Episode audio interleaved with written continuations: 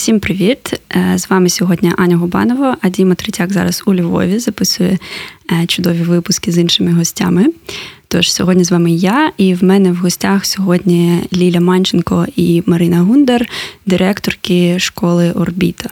І говорити ми сьогодні будемо про суперзаряджену, як на мене, тему, яку я дуже люблю. І це тема освіти, шкільної освіти в Україні. Привіт! Вітаємо! Всім привіт! Давайте зачекінемось на початку, як завжди. Розповісти, будь ласка, пару слів, як ви зараз, який настрій, який стан, з чим прийшли. Ну, настрій насправді вже в нас е, багато місяців такий, знаєте, ну у мене принаймні так продовжується. Він такий е, зважено активний е, з, з урахуванням того, що ми знаходимося ж в Харкові, і це да, приносить нам свій, свою порцію адреналину весь час, але тим не менш, ми ну, у мене, от принаймні, настрій такий, він, знаєте, завжди робочий. Плюс ну, у мене вже давно ідея колись якийсь вихідний знайти або відпочинок, ну от щось таке. Але сьогодні насправді дуже цікаво було познайомитися, тому що ваші подкасти ми слухаємо регулярно, і це було достатньо цікаво ще й поговорити про освіту. Це просто супер. Так, це правда. Я рада вас тут бачити. Навзаєм. І чути. Ліля, як ти? Ну, насправді в мене такий стан. Мабуть, у багатьох такий стан з 24 числа він не змінювався е, ще з того моменту. Таке відчуття, що постійно треба щось робити. От е, у якомусь сенсі це дуже схоже на те, що описувала Марина. Е, нещодавно навіть в мене була така розмова з колегою. Вона якраз казала: там ви переключаєтесь, ви відпочиваєте, там вже треба відпочити і таке інше. І я зрозуміла, що насправді навіть весь мій відпочинок майже завжди пов'язаний з роботою. От навіть е, минулий мій е, відпочинок, е, ми вирішили з'їздити до Києва, там подивитися, як столиця. Він якраз припав на конференцію. Тож я нібито відпочивала, працювала одночасно. Якщо так подумати, то весь цей час він постійно такий. Ну є таке відчуття, що до перемоги. Е, немає сенсу зупинятись. От ми mm всі відпочинемо, коли прийде перемога. От в мене таке відчуття весь цей час, і поки що вистачає енергії підтримувати такий стан. В принципі, мені поки що в ньому комфортно, а там подивимось. Можна тут додам песимізму в Лідіну надії, тому що мені здається, після перемоги робота нас не зменшиться. Ну так, але це буде якась все ж таки е, крапка видих. і початок чогось нового. Інший, інший формат. Ну, да, принаймні якийсь видих. Так. Да, в мене, чесно кажучи, теж такий трохи ну не не песимістичний. Я намагаюся думати, що це реалістичний погляд, але мені здається, що після перемоги може бути навіть важче. Але принаймні ми будемо це про це думати вже потім. Е, теж зачекінюсь. В мене гарний настрій, тому що ми нарешті зустрілись, тому що скільки місяців тому я пам'ятаю, Ліля мені написала відгук на подкаст. і ми тоді якраз трошки поговорили, що було би дуже класно записати випуск про освіту, і мені ця ідея запала в голову. Але я знала, що я хочу про освіту, про освіту говорити з людьми, які зараз в темі, скажімо так, тому що я школу закінчила 10 років тому. Нещодавно ось згадала, що вже 10 років, якраз в 13-му. І е, незважаючи на молодших братів, які вчаться в школі, я так досить е, таке мар, ну як хмарне уявлення, не знаю, чи так можна сказати, про шкільну освіту. Ось тому я е, англійською є таке слово excited. Ось я excited про те, що, як сьогодні буде. Почну з питання такого в лоб. Як взагалі зараз виглядає шкільна освіта в Україні під час повномасштабної війни, по-перше, а по-друге, мені цікаво зараз ось е, кінець червня, і це вже почались канікули, чи ну як зараз, коли закінчується шкільний рік? Тому що нещодавно я почула, що діти ще вчаться весь червень. Чи то так, чи, чи ні? Ну, я, мабуть, дам таку загальну оцінку, а потім, мабуть, ми з Мариною кожен своє бачення викаже. Загальна оцінка от з тих е, заходів, на яких ми були, на яких я була, на яких ми з Мариною були, е, там спілкування з вчителями, спілкування з іншими альтернативними школами, е, дає розуміння, що поки що ніхто не розуміє, на якому зараз світі освіта в Україні, бо це ну, по-перше, вже півтора роки цей процес не дуже контрольований, угу. його дуже важко відстежувати навіть міністерству в тому об'ємі, в якому б хотілося. Це дійсно величезні ресурси. Тож ми можемо тільки виказувати своє бачення локальне в наших сферах. Е, там я трішечки бачу сферу шкільну з пані Мариною. Ще я трішечки бачу сферу наукову, бо я там за основною своєю спеціальністю е, пишу зараз дисертацію. Ну і плюс трішечки бачу студентів. Тож Тож, нібито в мене об'ємне бачення, але незважаючи на це, дуже важко зрозуміти, що відбувається в окремих регіонах. От коли ми були на конференції, ми почули, що а, хтось працює офлайн, хтось працює змішано, хтось дистанційно, хтось лякається взагалі слова дистанційка і каже, я туди ніколи не повернусь. Тобто настрої дуже різні, і в цілому важко зрозуміти ситуацію. Ну будемо сподіватися, що, хоча б наше бачення дасть е, якусь таку оцінку. Тут я додам, тому що дійсно е, проблема ж в тому, щоб відповісти на це питання фахово. Ми взагалі за науковий підхід. Тут я думаю, що ми будемо це ще не раз тут повертатися, тому що на наш погляд цього дуже бракувало освіті взагалі останні, навіть не знаю скільки десятиліття українській, тому що ми е, ну таке враження, що ми викинути е, за кордони педагогічної е, надбань е, взагалі світових. Угу. Ось е, тому тут же ж, якщо відповідати на це питання, ну прям фахово, потрібно знати дослідження. Угу. І дослідження, яке було проведено. Можливо, там хтось чув, воно було оприлюднено, і на фестивалі от освіти його ще раз повторили, але воно було Єдине, е, як правильно зазначили автори досліджень, нема з чим порівнювати, бо до цього не не проводились mm-hmm. таке дослідження. І ракурс такого дослідження, знаєте, який був прикольний, е, вони досліджували, наскільки класно впоралися школи.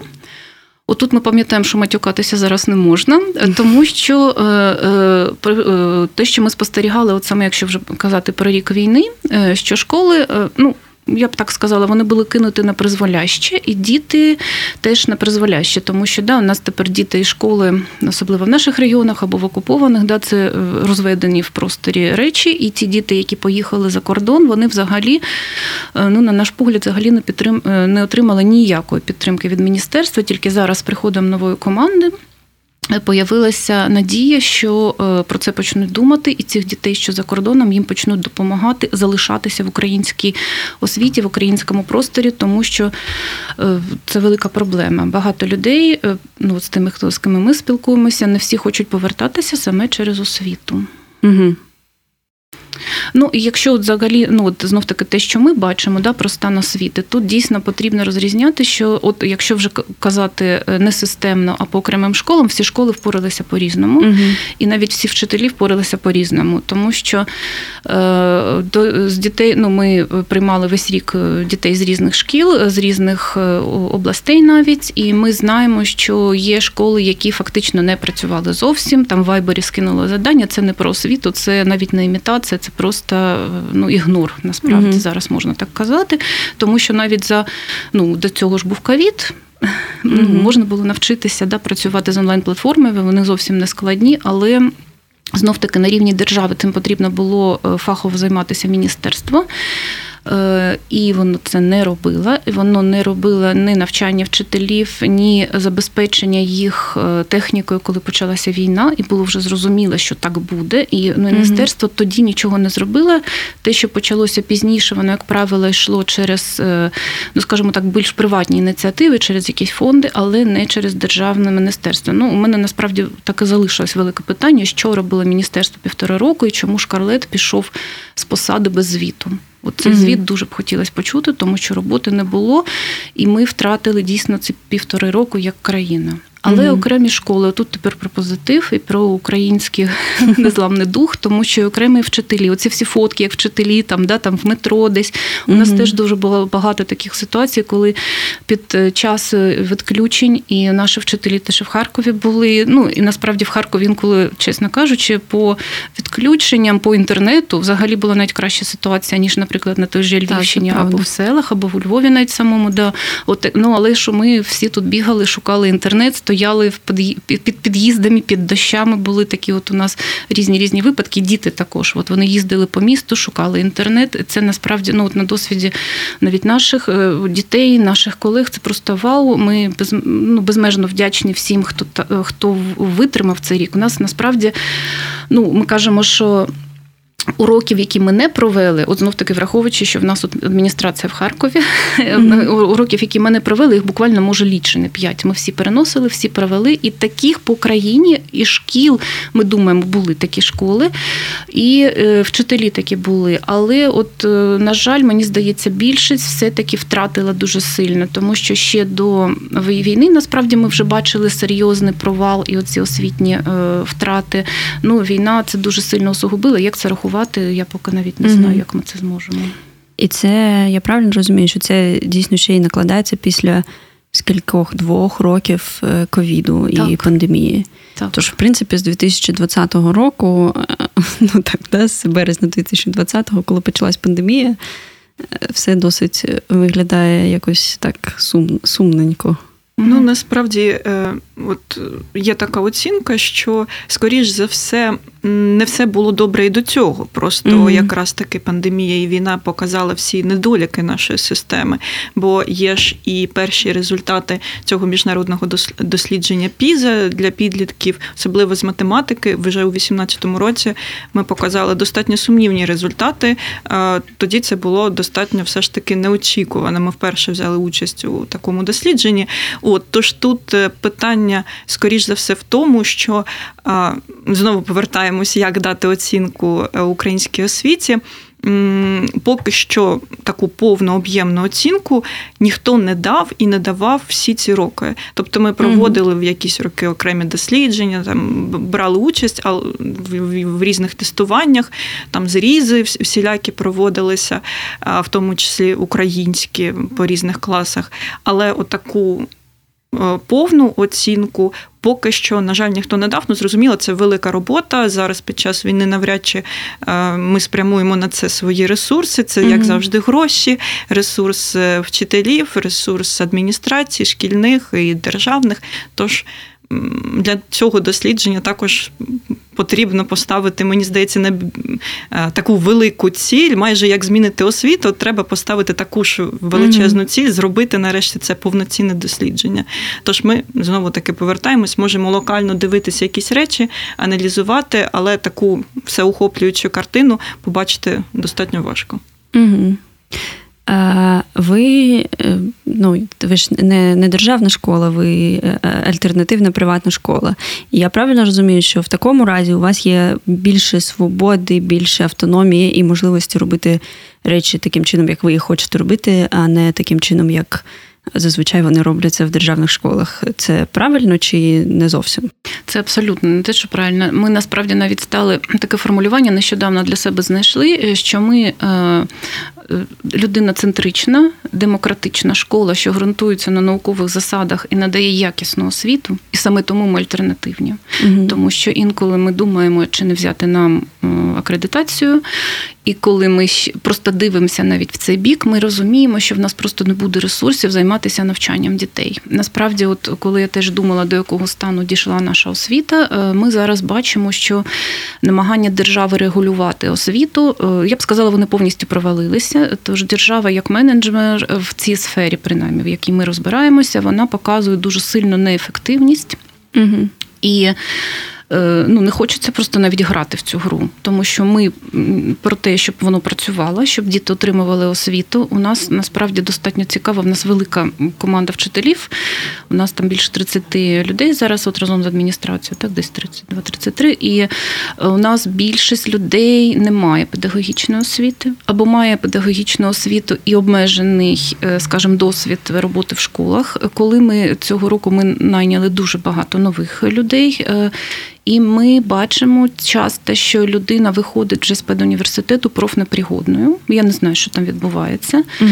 тому що сама я не закінчувала педуніверситет, я закінчувала Тож, люди. Я просто уточню, люди, які вчаться на вчителів, виходять з універу, не Пригодні бути вчителями. Ну, знов ну, по, по, по, нашим, по, по, по, по вашим і нашим, я думаю, моїм уявленням про то, про те, що таке вчитель. Так. Так, mm і в нас часто люди приходять, знаєте, з такою подачею. Ніколи в житті не хотів йти працювати в школі, але розповідайте, що у вас. І коли вони mm чують, а потім заходять, це люди стають нашими такими активними апологетами і дуже сильно приймають активну участь в школі, тому що насправді це дуже класно, це дуже драйвово. Працювати з дітьми це взагалі така ну, вау-тема.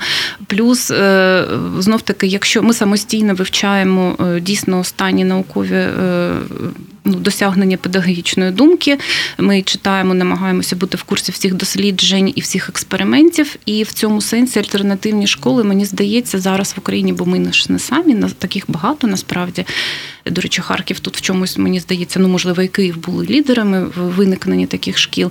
Це насправді дуже для України класна історія, тому що це такі, знаєте, очаги з яких потім може дійсно е, ну не те, що відродитися, а народитися нова сучасна українська mm-hmm. освіта. Коли ми це ось зараз ти кажеш, і мені приходить така думка, що це в принципі дуже типова для України історія. Да?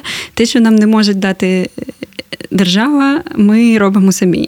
Так. І тут то, все в цій ситуації це освіта, і це неймовірно, що є ви і такі люди, як ви, які цим займаються. Ну тому що.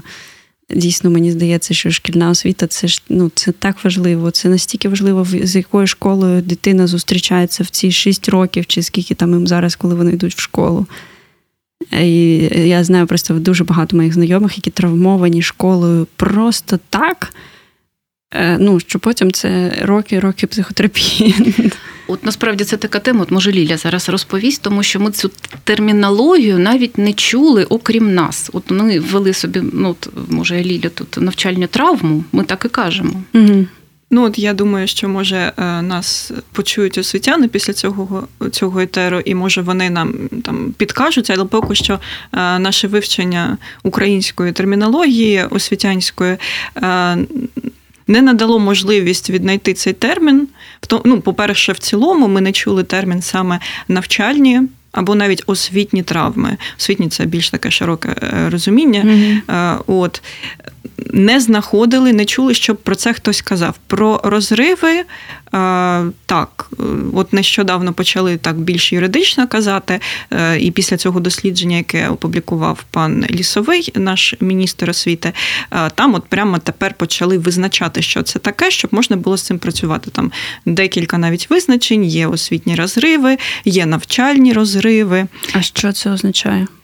Ну, от як е, згідно медіа освіторія і того, що представляв пан е, міністр лісовий, е, саме освітні е, розриви це не.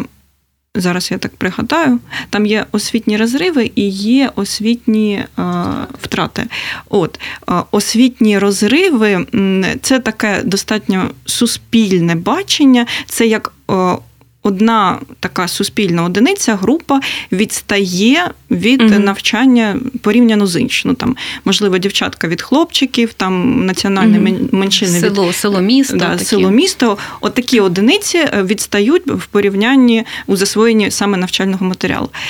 От, е, а освітні втрати це не доступ до взагалі навчання. Угу. Ну під час ковіду зрозуміло і війни, що це там прямий фізичний недоступ, там неможливість під'єднатися через е, відключення світла і так далі. Такі Або, приклади. я так розумію, що в багатьох людей, наприклад, немає потрібних е, гаджетів, гаджетів, щоб це зробити, і так далі. І немає можливості фінансово їх придбати. І це виходить, що Е, така собі дискримінація дітей. Так, а зараз можна тут ще додамо то саме з українською реалії, да, то в нас же є діти, які е, продовжують знаходитися в окупації, продовжують навчатися mm-hmm. в українських школах, тому це взагалі дуже сумна історія.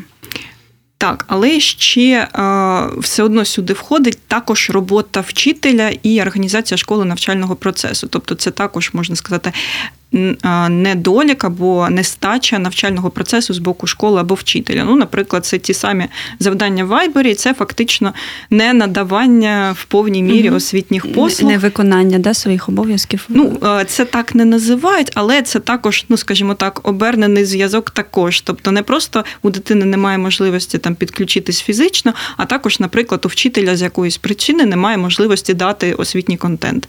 От е, тут справа в тому, що якщо прямо ширше на це поглянути, то ще до пандемії, до 20-го, до 19-го року, насправді якщо широко дивитись, знову повторю, періодично у вчителів і не було можливості давати.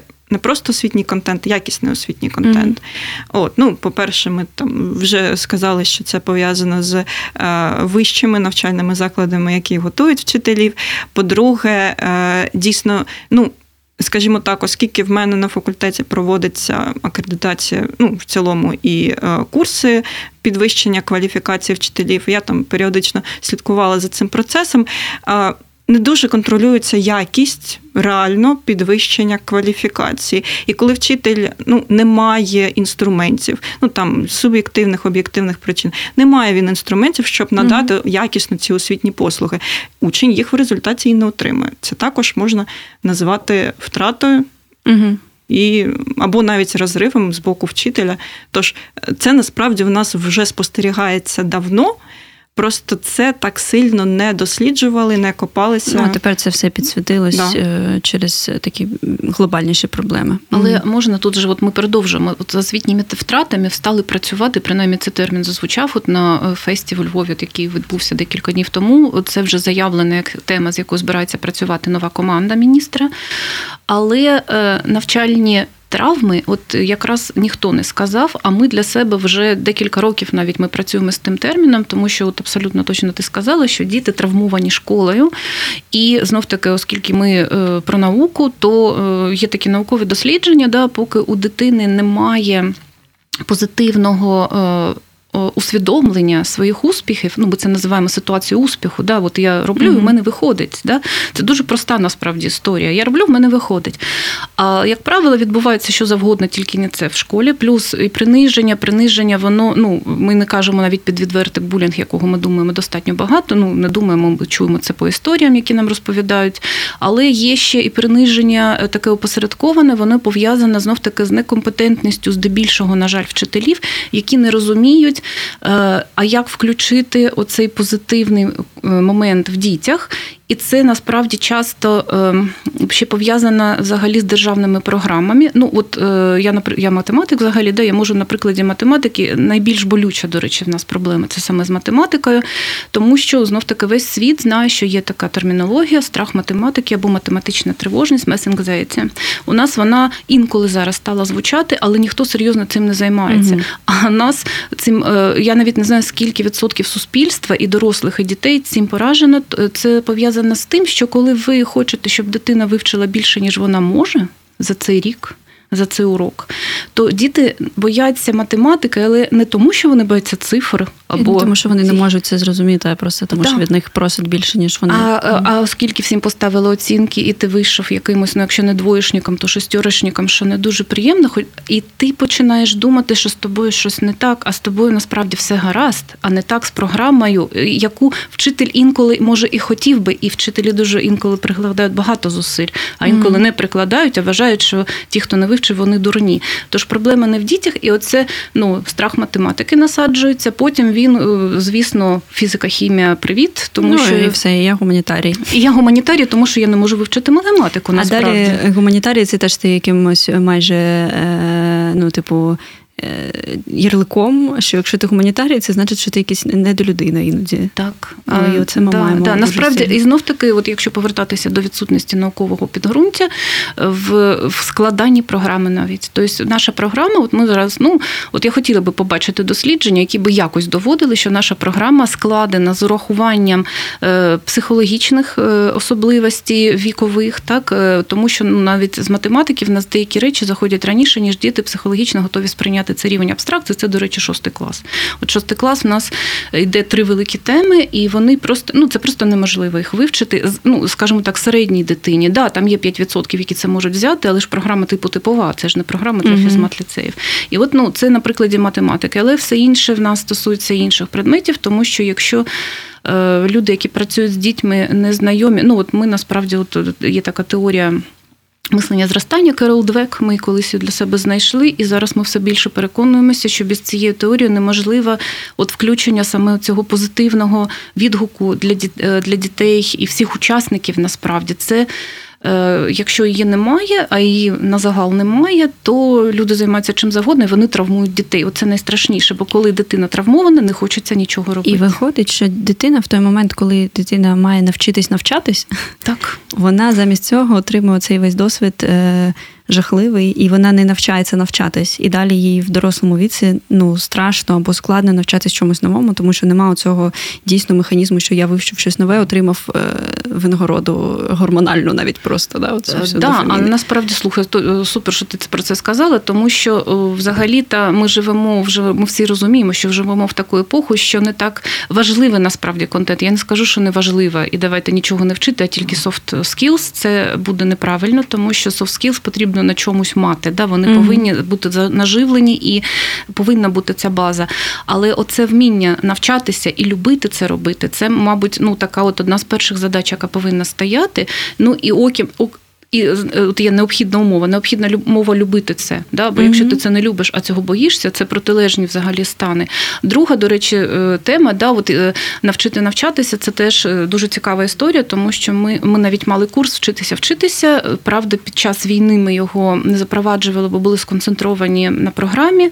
Але до цього ми мали такий курс, і він дає прикольні відгуки. Ну, Ми фактично взяли оцей курс Барбари Окрі, вчитися, вчитися, плюс додали ще своїх там.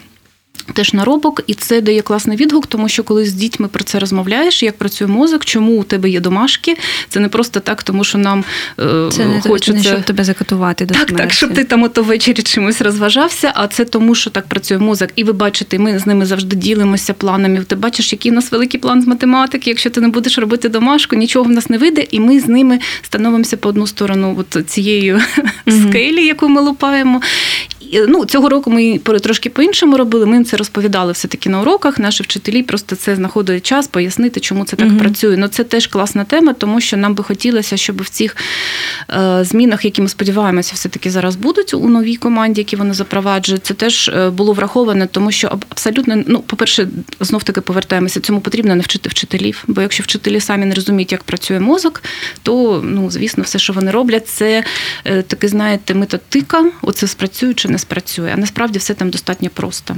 Угу. І тут хотілося ще додати стосовно ненауковості засад взагалі побудови ну там державних стандартів, можливо, от бачення програм. Бо оця оця навичка вміти вчитися протягом життя, вона ж так і сформульована у державному стандарті. Там їх всього здається 8 чи 9, там природнича компетентність, технологічна інформаційна компетентність, тобто це навіть не окремі предмети вже за новою українською школою, за цією новою реформою, яка зараз просувається. І при цьому як окрема навичка, окрема така потужна одиниця, це якраз вміння вчитися протягом життя. Воно там прямо так і сформульовано. Але Тут питання, чи дійсно хтось рахував, якщо викладати дитині, ну там ми е, згадаємо обсяги класів, да, це приблизно 30 дітей, плюс-мінус туди-сюди, викладати дитині весь той контент, який запланований за підручниками, і додавати ще оце навчання вчитись, воно туди просто зараз не влізає. Хоча угу. навчання вчитись, там це окрема така накрізна навичка, яка повинна нібито поєднуватися зі всіма предметами, але на неї просто немає часу. Вона має якимось магічним чином з'явитись сама. Ну, виходить, що так, і тут знову до альтернативності, чому в нас більш позитивний досвід, все ж таки, ніж у державних шкіл, хоча їх і підтримує держава, там фінансує, е, дає їм там додаткові курси, підвищення кваліфікації. Вже можна навіть не у спеціальних ВНЗ це проходити, а там і в громадських організаціях. Тобто, нібито держава е, всіляко спонукає звичайного вчителя державної школи там вчитися, розвиватися, щось робити. Але насправді в альтернативній школі в нас є час, а в них часу немає. Mm-hmm. От оцього додаткового часу, коли ти дійсно можеш це вивчити, опанувати, там ще й про себе не забути. Так, ми всі е, дорослі хочемо бути здоровими людьми, там про себе подумати, і це все ще й дати дитині. Е, це за 24 години е, для будь-якої людини просто не, неможливо. На ну, жаль, я просто ось теж я вас зараз слухаю. В мене назріває ще одне питання. і Зараз я теж е, його задам. Е, просто в мене є досвід навчання в приватній гімназії очак. Я вчилась е, з 2007 по 2013 рік, коли ми переїхали в е, Харків. А є досвід навчання в державній школі. Це було ще е, в Росії, але тим не менш, це ну така собі державна школа. Я думаю, що вона не дуже сильно відрізнялась від державних шкіл е, в Харкові, наприклад. Це оця вся класика з е, муштруваннями, з якимись абсолютно незрозумілими правилами, з купою дітей, з вигорівшими вщент вчителями. І ну ось це ж теж починається з того, що вчитель, професія вчителя не є в нас. Як це Ніхто не хоче бути вчителем в школі. Коротше, я забула слово, як як це назвати? престижною. Так? Да.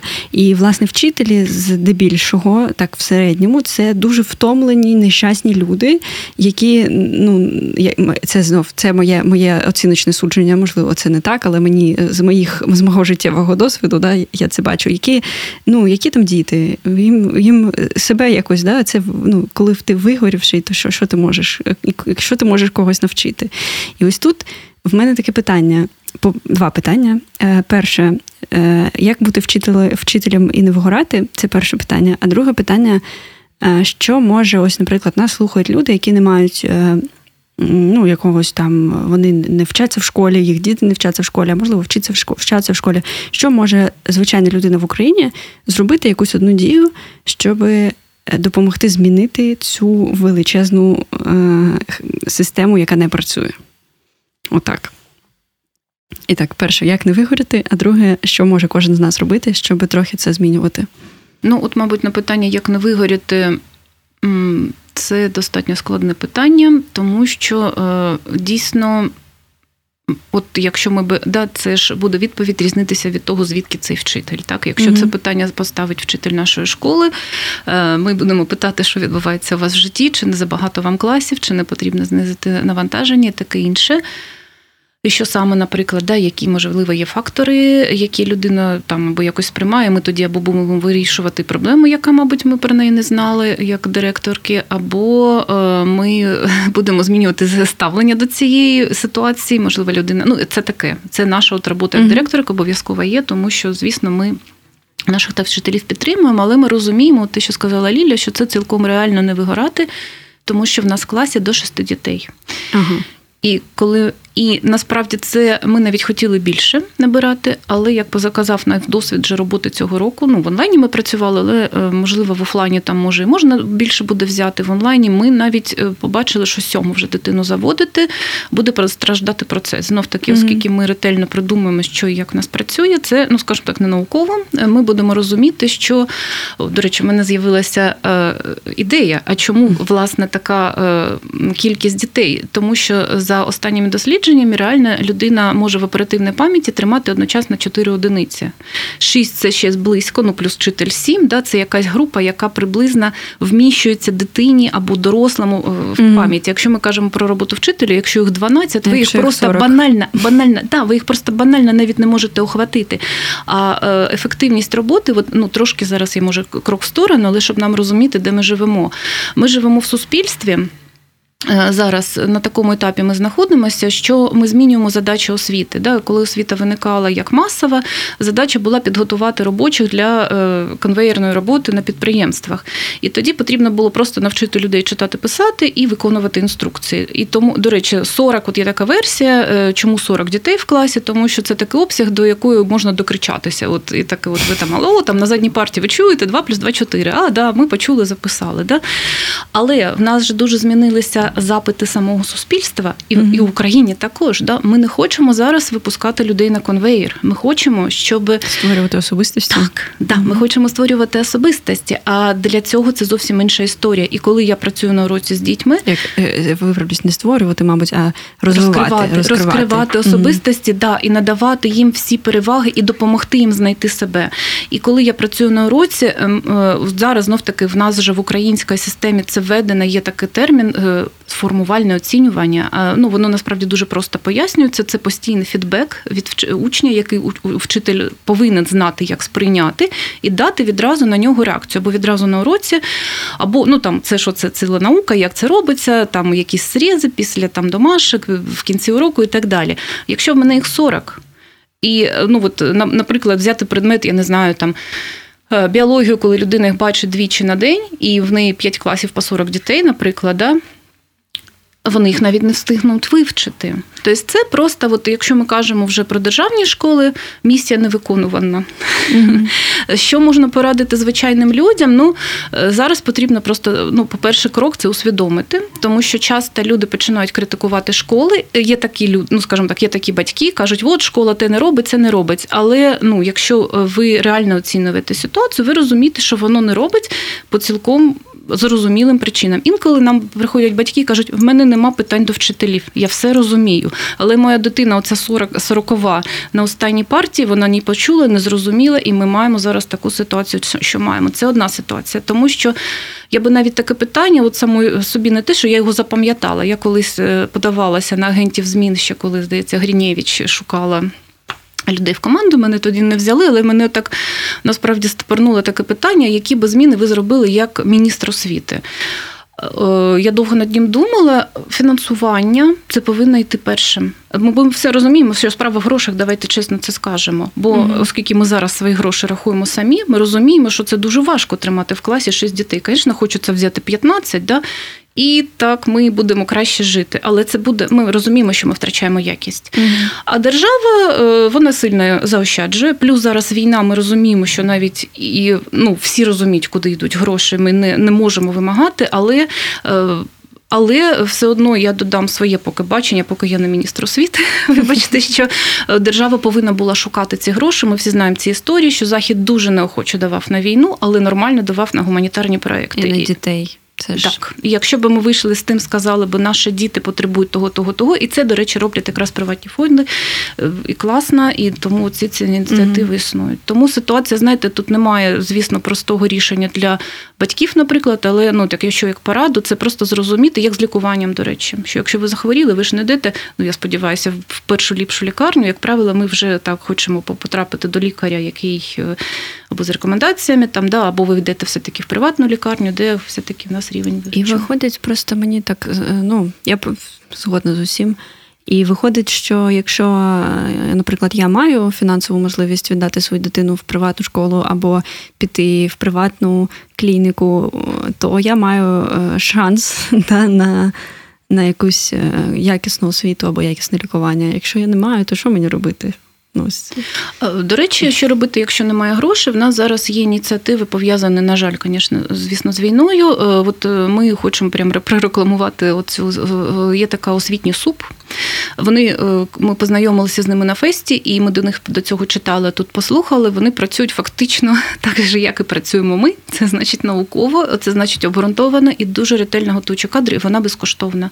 Це онлайн освіта. Вони працюють з дітьми до шести дітей в групі. Правда, єдине, що в них була тільки математика і українська мова, наскільки я знаю. Інші предмети вони збираються підключити, але це вже це вже насправді, якщо у дитини є українська мова і математика, всі інші предмети далі можуть бути підтягнуті. Ну а от з приводу безкоштовності... Я попрошу посилання, щоб додати в опис. Так, так. Угу. З приводу безкоштовності, теж це певні реалії, які нам потрібно усвідомити вже як українському суспільству, тому що все безкоштовне, е, воно насправді не безкоштовне. Угу. І, е, до речі, теж, ну, якщо так вже про якісь робити конкретні кроки, можна громадянам робити певні. Ну, такі заяви до держави, як використовуються гроші, скільки їх йде, і як mm-hmm. вони використовуються. З того, що ми бачимо, е, в нас оця побудована вертикаль, вона страшенно неефективна. Ну, насправді для людей, які самі знають, що робити, нам району не потрібно. І Міністерство освіти до цього теж було не зовсім потрібно. Ми не дуже розуміли, що вони роблять. Хоча зараз от ми бачимо, що почали з'являтися рух. Ми на нього сподіваємося, тому що з'являються вже підручники так наближені до більш-менш реальності, хоча підручники це там окрема.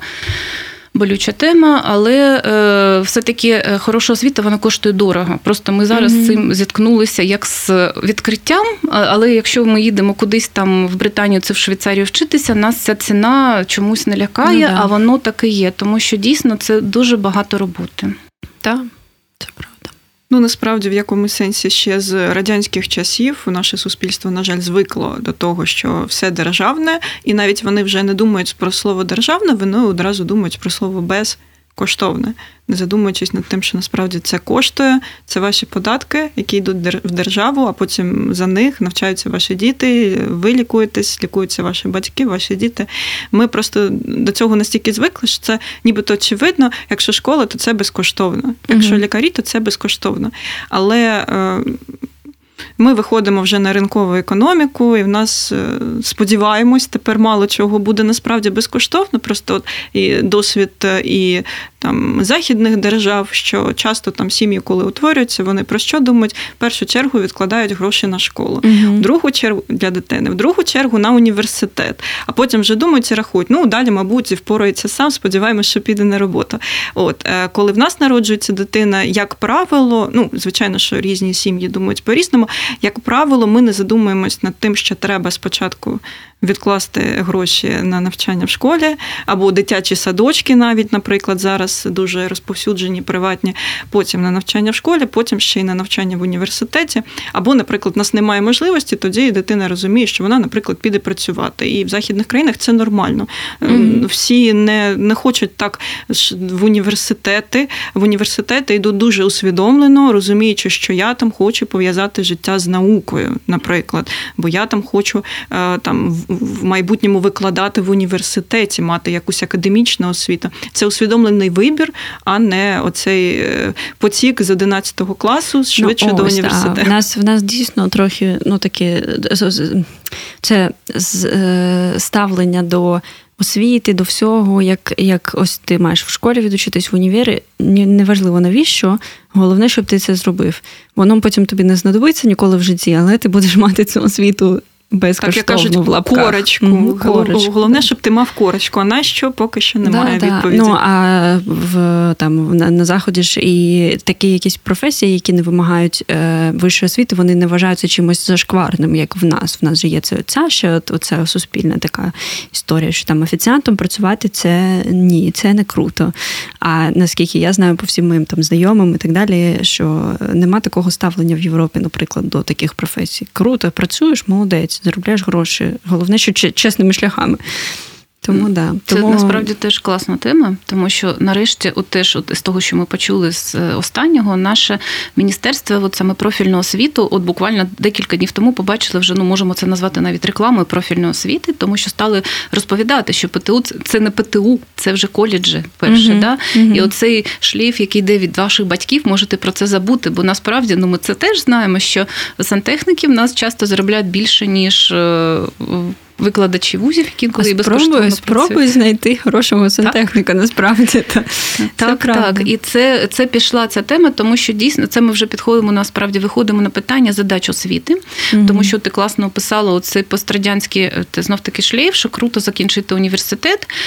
І університетів в нас більше, мені здається, ніж в будь-якій країні Європи. І про їх ефективність, ну ми домовились тут не, не чіпати сильно університети, але ми в курсі їх ефективність, і що насправді люди потім з дипломами від університетів працюють тими ж офіціантами, тому що нам не потрібно стільки науковців і стільки людей з науковців в лапках. Да? Ну, це це теж окрема тема. Я думаю, так, що окремо, тут може Лілю потім покличити на на науковий такий. О, Це так. це було б цікаво.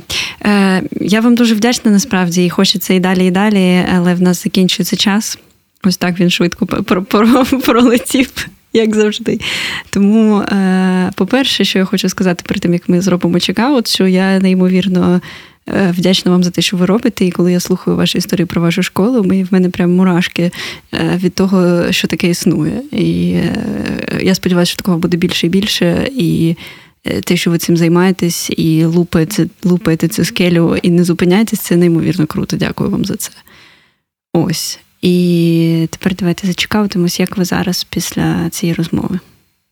А можна мені також подякувати? Мені дуже сильно хочеться подякувати всім батькам і учням також. Е, які разом з нами усвідомили, що треба лупати цю скелю, mm-hmm. які може ще й не там не перейшли до приватних шкіл або до якихось приватних ініціатив, але розуміють, що все буде змінюватися, і зміниться круто. Які зміни підтримують. Е, дуже вдячна нашим батькам за те, що вони нас підтримують без них і без наших е, учнів. Я думаю, що в нас нічого б не вийшло. От тож будемо сподіватися, що з кожним роком нас буде ставати все більше, і наша ініціатива буде не лупати скелю, скелю, а вже просуватися вільними красивими дорогами. І дякую mm-hmm. тобі, Аню, що ти запросила нас, і ми маємо змогу про це сказати.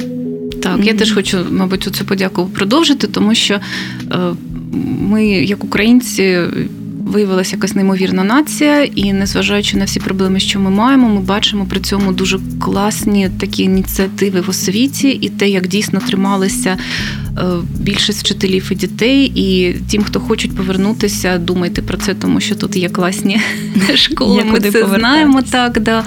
Ось ну і окрема подяка вашому подкасту. Ми завжди насправді задоволенням слухаємо. Це дуже цікаві історії. Це приємно. Дякуємо. Е, Та і я, як завжди, в кінці нагадую, що ми постійно збираємо донати на військовий напрямок, е, штаб культурний шок. Е, як завжди, посилання в описі. І в нас буквально, коли ви це слухаєте, має зараз, скоріш за все, бути новий актуальний збір. Е, Тож заходьте на наш сайт, шукайте і донатьте, щоб якомога швидше ми перемогли, і наші діти змогли вчитись в е, мирній переможній країні. Це був культурний подкаст, е, подкаст про культуру, життя і волонтерство в Харкові під час війни. Дякую і почуємось наступного тижня.